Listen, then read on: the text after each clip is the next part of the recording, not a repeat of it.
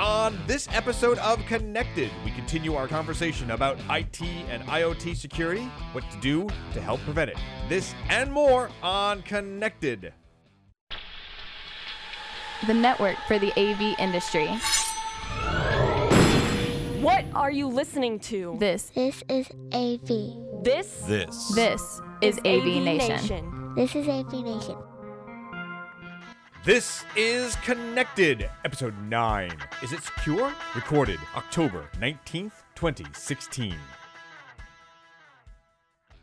Greetings, everyone, and welcome to this episode of Connected Everything IoT. My name is David Danto, your host, uh, and on this week's episode of Connected, we're going to be talking about uh, IoT security part two. Um, we had this conversation early on in one of our uh, webcasts, and now we're uh, coming back to talk about what's going on with uh, the Internet of Ransomware things and uh, a number of security issues that have come out around uh, botnets and insurance companies that are concerned, and a lot of liability. So, joining me on my guests, I'm going to ask them to introduce themselves again. We have uh, Jason Harris. Jason, tell everybody who you are and what you do. Yeah, hi, I'm Jason Harris. I'm the managing principal consultant for security uh, in the in the Americas, and my role is really to to help clients understand security architecture, security risks, emerging threats, trends. Um, IoT security is definitely one that's top of mind, and we'll talk a bit more about that in detail later. Great. And we have Paul Chavez. Paul, can you let everybody know uh, who you work for and what you do? Sure. Uh, my name is Paul Chavez. I work for Harman uh, Professional Solutions, and I'm the Director of Systems Applications, where I work on uh, software development and design as well as technology strategy. Terrific. Thank you, Paul. And rounding out uh, our panel for this show is uh, Bradford Benn. Needs no introduction, but Bradford, why don't you do it anyway? Uh, thank you, David. Uh, I'm actually going to be wearing two hats today. Uh, one hat is I am the self-proclaimed digital janitor and web architect for AV Nation and a network nerd. And then during my day job, when I'm not on vacation, uh, I work with Paul at Harman Professional Solutions, where I'm a senior solutions manager uh, specializing in large systems. Uh, so I do a lot of networking stuff, both professionally and for fun. Terrific. Thank you, gentlemen. I appreciate you making the time to have this conversation because I think it's an important one to have. So, um, so I was minding my own business, you know, reading the news on one of my smart devices, and um, and all of a sudden I saw a notice come from Johnson and Johnson saying that their insulin pumps um, are subject to hacking, and users should be aware.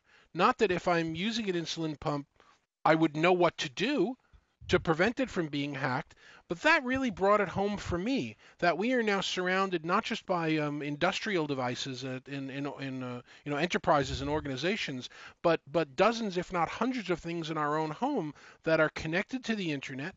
Um, have sensors, have base level operating systems that are probably not very secure, and maybe taking part in a denial of service attack, or, or maybe you know subjected to ransomware. You know your thermostat sending you reports saying you know if you don't pay X Y Z, we're going to make your house too hot to live in or too cold to live in. Um, it, again, I'm going to ask each of you, but you know on a scale of I'm making too big a deal out of it to oh my God, my house is on fire, where really is this threat? Well, I'll kick off. Jason. So, um, sad to say that the threat is real, and we've actually just recently carried out the first um, instant response, which was for an organization that actually had a denial of service attack that originated, we proved, from IoT devices. So there's no doubt that it's a real threat and it's growing. Um, and in amongst all of our security review work that we're doing for clients, often, almost always, we find that those you know, internet connected smart devices or smart cameras or smart XYZ um, are running on insecure operating systems and not segregated from the rest of the network. Um, and when you add that to the fact that there's so many people who have smart these smart new smart IoT devices in their homes and they're using their same internet connection to connect back into their company or somebody else's company, um, we're not making a big big enough deal out of it. I think. Actually, I'm going to agree with Jason on this one, uh, but I'm going to say I'm going to take a slightly different tact because uh, I'm impressed that Jason's actually been retained to take a look at this stuff. I think it is a sky is falling type moment, but I think the sky has been falling for a while, and we've just been kind of digging our head in the sand and ignoring it. Uh, to me, one of the challenges is that there's very little review of this technology. Uh, so, for instance, I'll use the example of Windows uh, 10 versus Mac versus an insulin pump. Uh, of those three pieces of software, which one do you think has had security analysis done on it? Now, we can all we all pretty much will agree that it's not the insulin pump. But what makes it worse uh, is the fact that under the D- Digital Millennium Copyright Act or DMCA, it can actually be deemed illegal for people to start looking at this stuff and publishing the information because it's copyrighted information on the insulin pump. So it's it's almost as if the companies are purposely keeping us out using DMCA, uh, like John Deere has done and a couple other companies. But then you couple that with the fact of the password's password. It's a very easy device to get into. Almost no one at home knows how to set up their networks, and it becomes a big problem. Uh, I don't think it's unstoppable, I think some basic practices of third-party review can help a lot of this. You know, if Johnson and Johnson had said, "We're going to hire a couple of white hats and say, hey, can you take a look at this?" or done it through an external third party, uh, because I know this sounds bad, but working for you know a company having an external third party that we hire to look at this stuff and review it means that we get that second set of eyes but also someone else who might have deeper experience with it so I do think it's the sky is falling moment. I think, you know, the insulin pump is just the tip of the iceberg. It's yeah, and I don't know, want to just throw Johnson and Johnson under the bus. That was just one example that was uh, very widely publicized. Paul, are you going to make this unanimous? Yeah, well, sort of, except that I'm an optimist. And what the, my take on this is that, um, in some ways, the evolution of this technology, we, we can't we can't move forward without these uh, without these sort of bad things happening, and then the whole ecosystem of IoT responding uh, to these bad things happening. It's almost like if we're talking about this uh, medical situation, you know, we've got we've got a virus, and we we need to build up our antibodies. I think it's a it's a natural sort of it's a natural occurrence, it's a natural evolution of, of technology. So I think th- that these conversations are particularly useful in in raising awareness and, and responding uh, to these problems that are that are inevitable. I think. And then after reading that article, and you guys are going to have to help me because I know I'm saying it wrong. Um, I, I see that there's an Internet of Things botnet out now. Um, Mirai was the name that it was called. Um, what is that, and why is that something that, that should keep me awake at night? Uh, I'll I'll tell you why it sh- it should not keep you awake, but it does keep me awake at night. Uh, so what the Mirai was is actually a pretty smart thing uh, that they've done for bad people. Uh, what they've done is a denial of service or distributed denial of service can take a website down or a company down. And what they've done is they've used all these Internet of Things devices that have very simple computers in them and typically don't have their passwords changed to attack a domain uh, just by sending a ping command from, oh, say, 100,000 devices at once, all to the same device, storming that device's connection and its device's power. Uh, from a optimistic standpoint, to quote Paul, I think it's pretty cool that someone figured out how to use the distributed computing. From a can we do this better? Yes, you know, such as making sure that the code gets checked. But what it does is it allows uh, nefarious people to do nefarious things without using their own equipment. Now, this seems like it's a small thing, uh, and as the as the paranoid person, no, not paranoid, concerned individual, uh, this also comes under Rule 41 that the U.S. Senate's or the U.S. Justice Department is trying to put in of the if your computer is being used in a botnet, they can legally search your computer even though you're an unwilling, complicit person. And that's the part that you should start worrying about is the all of a sudden everything gets tied together and everything's searchable. Uh, some of this stuff is very preventable. The botnets in question, if they had simply changed the administrative password, about half of the bots wouldn't have been used because, to be honest, the hackers were lazy. They send out the what's the default password, stuff answered. And just simply changing that makes it very solvable. Uh, to Paul's point, it's solvable. We just have to, as people, take it on as a serious thing. I was going to say also to my point though that the, the, the Mirai uh, code apparently has been uh, made public and will be evolving itself and will be becoming more dangerous over time. I think because initially it's using uh, standard passwords or, or default passwords to to enter into these systems, but who knows uh, now that it's public? Who knows how it'll evolve and how much more dangerous it might become? Well, I yeah. want to interject a little bit. Sorry. Uh, no, no. The, the question that I was going to ask is that if I'm, um, you know, a, a relatively intelligent idiot, um, and I have, um, uh, you know, Windows at home, and I'm running, you know, uh, uh, McAfee or, or, or, or, Norton antivirus, or I've got a firewall running on the, the router in my house. Uh, those are things that I knew to take care of. Um, and Jason, as you were talking about, from the from the enterprise standpoint, we can protect from the attacks. But what can I do as a consumer to to, to, to take my doorbell that's got video and, and my light bulb that's on the internet and, and how can I prevent this from happening? I don't think there's a way at this point, is there? Well, there's some pretty obvious things, and that, that we touched on the point earlier. I mean, I can ask you now, a simple question: How many consumers change the default passwords on their Wi-Fi routers? Practically none. Um, everyone is time constrained, and the more and more you know, technology that goes into houses and into our lives, the less and less likely is, is it that people will change their passwords from the default. And yeah, we just finished up uh, an instant response for a company that was targeted with the Mirai. So they were under attack, Same, you know, distributed denial of service is solvable, but I see this as just another layer of additional complexity that people have got to worry about and try and keep control of.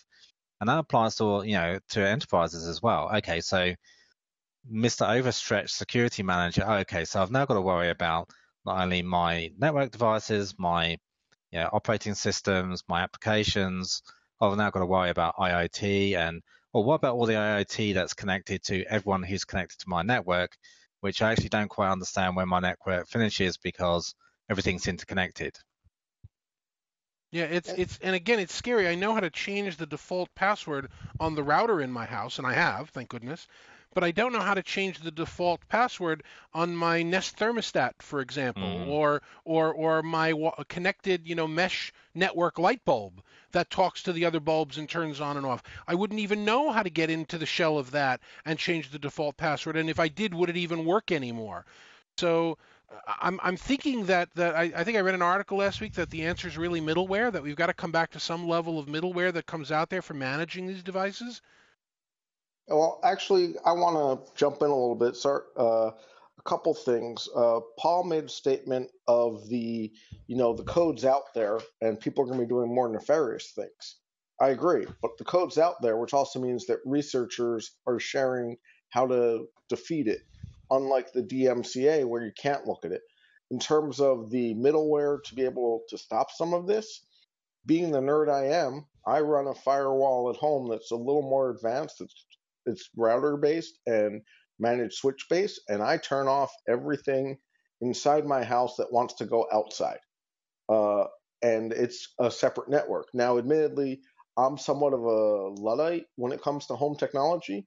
Uh, I don't have IP controlled anything other than my Apple TVs and stuff like that. My doorbell is still analog.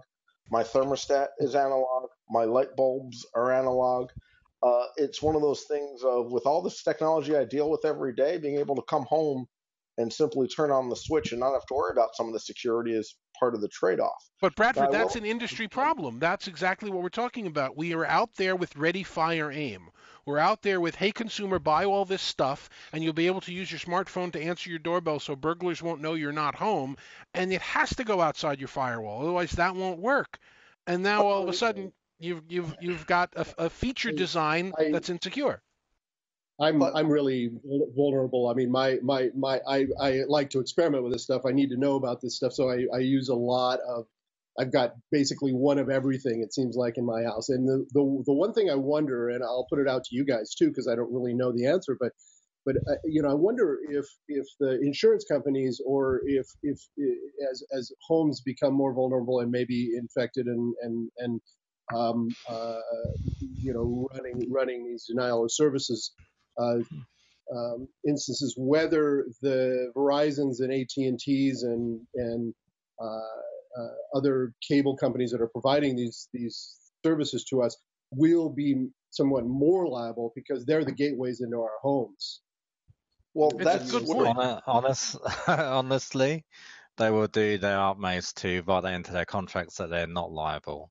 And you know, to your point, bizarrely, as a security professional, I'm actually a luddite. I don't have any of this smart enabled anything because you know it's just one one more thing for me to worry about. So, okay, so what happens if I have my you know, smart access to my doors, my garage, you know, all these other things, um, and somebody breaks in through a weakness in that system, is that wiggle room for the insurance company to turn around and say, ah, oh, well, you weren't diligent enough to ensure that you read this announcement from the company that said you should do something. Um, and that's that's where we're that's where we're likely to run into issues because if there's wiggle room, as we all know, unfortunately, the the you know, human trait is people will try and, oh, well, that was the reason why it happened. Um, so liability is shifted. Well, that we, and, we just saw a report that, that I'll share a link with um, when we when we when we put the webcast out um, from Swiss Re that talks about in the world of, of the Internet of Things that there is going to be a tremendous potential liability around all of these things going wrong, and you guys are scaring the death out of me. You know, if we're the technical professionals that understand this stuff, and none of you are using any of this technology because you're afraid of it, what the heck kind of world are we getting into now? Well, I want to be mm. careful. It's not that I'm afraid of it. I'm lazy. There's a difference. When I come home, I don't want to spend a half an hour getting this all set.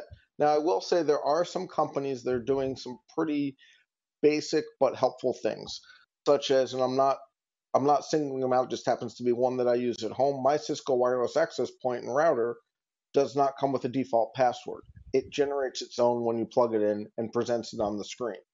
So it's not a default password. It's a good step one that they've taken to limit this. And also uh, Verizon, I use Verizon FiOS at home. The Verizon uh, routers that they provide um, come with a strong, unique password that's not changeable. Um, Correct. So, well, that's actually a problem that's not changeable. no doubt, no doubt. If I Google hard enough, I can find a list of those on some unsecure system somewhere. Yeah. Uh, I will say that there are things that we can do. Tim and a couple of um, of the other AV Nation people laugh at me that I run a VPN, virtual private network, when I'm in a hotel, just so that way my connection to my servers are relatively secure. I say relatively because nothing's absolute, but little stuff like that, like instead of having a, a non VPN gateway out of your house to the big World Wide Web, having a better solution of having a VPN connection out and so that you have a two-factor authentication, which is the way mine's set up, so you can make it more secure, so that when you want to get in from outside to go change the temperature in your house while you're on vacation, yes, you have to go in and log in, put in your password for your VPN, put in a two-factor authentication code, and then be connected. It's a whole lot easy. That's a lot more secure and Paul's going to laugh at me because I'm paranoid, but what it means is that no, the hackers who are lazy aren't going to get it, get look in my house. Oh, by the way, yeah, Carol's very nice. But you you bring up a, a great point that uh, you bring up a great point that I wanted I wanted to bring up here, which is that that good security today means terrible user experience. And, mm-hmm. and and that there's this trade-off that that we we as tech, technic, uh, technology people kind of feel like like we have to give up user experience to, to, get security. And I really don't believe that. I think that that ultimately, I think the, the, the onus is on the manufacturers to make these systems secure and usable. And and that's a huge challenge. But we have to keep both in mind because what Bradford just described sounds like a nightmare to me. and and I'll agree with you, Paul. And sorry, Jason, to cut you off. There are things we can do to make this better. Uh, I'm using a VPN that's that's not certificate based or hardware based, so I can use it from any computer as long as I know my credentials. You could go in and do MAC address filtering, which I'll pretend can't be spoofed, but we all know better. You can do a certificate with two-factor authentication, which is what some of the VPNs do. Of here's a 256-bit word that's on your computer, it's going to match up against ours. There are ways to improve the user experience. Uh, for me, it was the the other features were worth the trade-off, but I'm a nerd. All right, but guys, I'm going to ask the question again from a commercial standpoint. Why isn't XYZ company that makes doorbells or or light bulbs that are connected to the Internet of Things putting themselves out, yeah, we cost $30 more, but ours are secure. Why isn't security and protection a feature in the consumer's minds or in the manufacturer's minds? Uh, I'll I'll take my guess. A couple things. One, the consumers are resigned to it and aren't willing to put the investment in. To Paul's point, they'll make the trade-off of the the user experience is such that I just want something simple. And there are 300 million people. What are the odds of me being hit? And I have insurance against identity theft and all these other things. So I think there's a portion of that. But I also think there's the other part, which is, you know, there's no incentive for the company to do it. Uh, I wonder, and this is pure conjecture, uh, you know, if I say I'm secure and this is 256 bit encryption and blah, blah, blah, will the insurance company, when something happens, say, well, this company is liable because they provided a security that's not really there? Uh, and I wonder if that's part of the game. And to be honest, it's price driven. If I can spend five dollars for think, a doorbell, I will.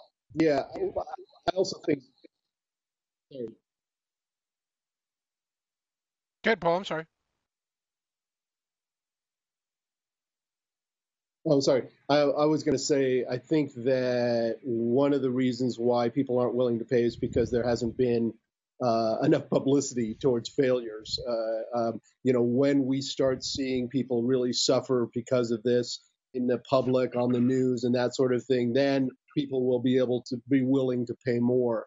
But really, right now, this uh, this these articles that you sent to me, uh, that we looked at uh, uh, prior prior to this, they're they're still fairly low key and underground. All of this information is still not like massively public as it needs to be. And also, David, I want to put your mind at rest. Sorry, Jason, you're, you're never going to talk. You made the mistake having me and Paul on. uh, I want to put your mind a little bit at rest and make you nervous all at the same time. Uh, the bigger thing with ransomware and IoT is not the house it's the business. Uh, there was a hospital in California that got held for ransomware of the you want into your operating system, you will pay us X thousands of dollars. And I think that's the bigger challenge first. And, and because those are the deeper pockets of the system. So Jason, yeah, we're, if, we're dealing, the... yeah, we're we're dealing with, I'd say, probably one of those kind of instances for enterprises a month now. Um, Jason, if, if, the, if the risk is to the enterprise from like the DDoS attack, um, mm. is there something that the enterprises can do to help influence the market so that these weak, awful points of failure are not as prevalent? Um, I think that's going to be tough, but really, what we need to be influencing, and certainly what we're doing, is most organizations, most enterprises just need to raise the level of security maturity full stop exclamation mark because at the moment they're not. So this is just like an additional layer of threat and risk on top of everything else. And that's the the, the core thing really is it's almost like the straw that breaks the camel's back there's all these existing threats there's all these existing systems that aren't secure that their IT is really struggling to keep up with, you know, keep up with the patch cycle, you know, application testing, application security testing, blah blah blah blah blah.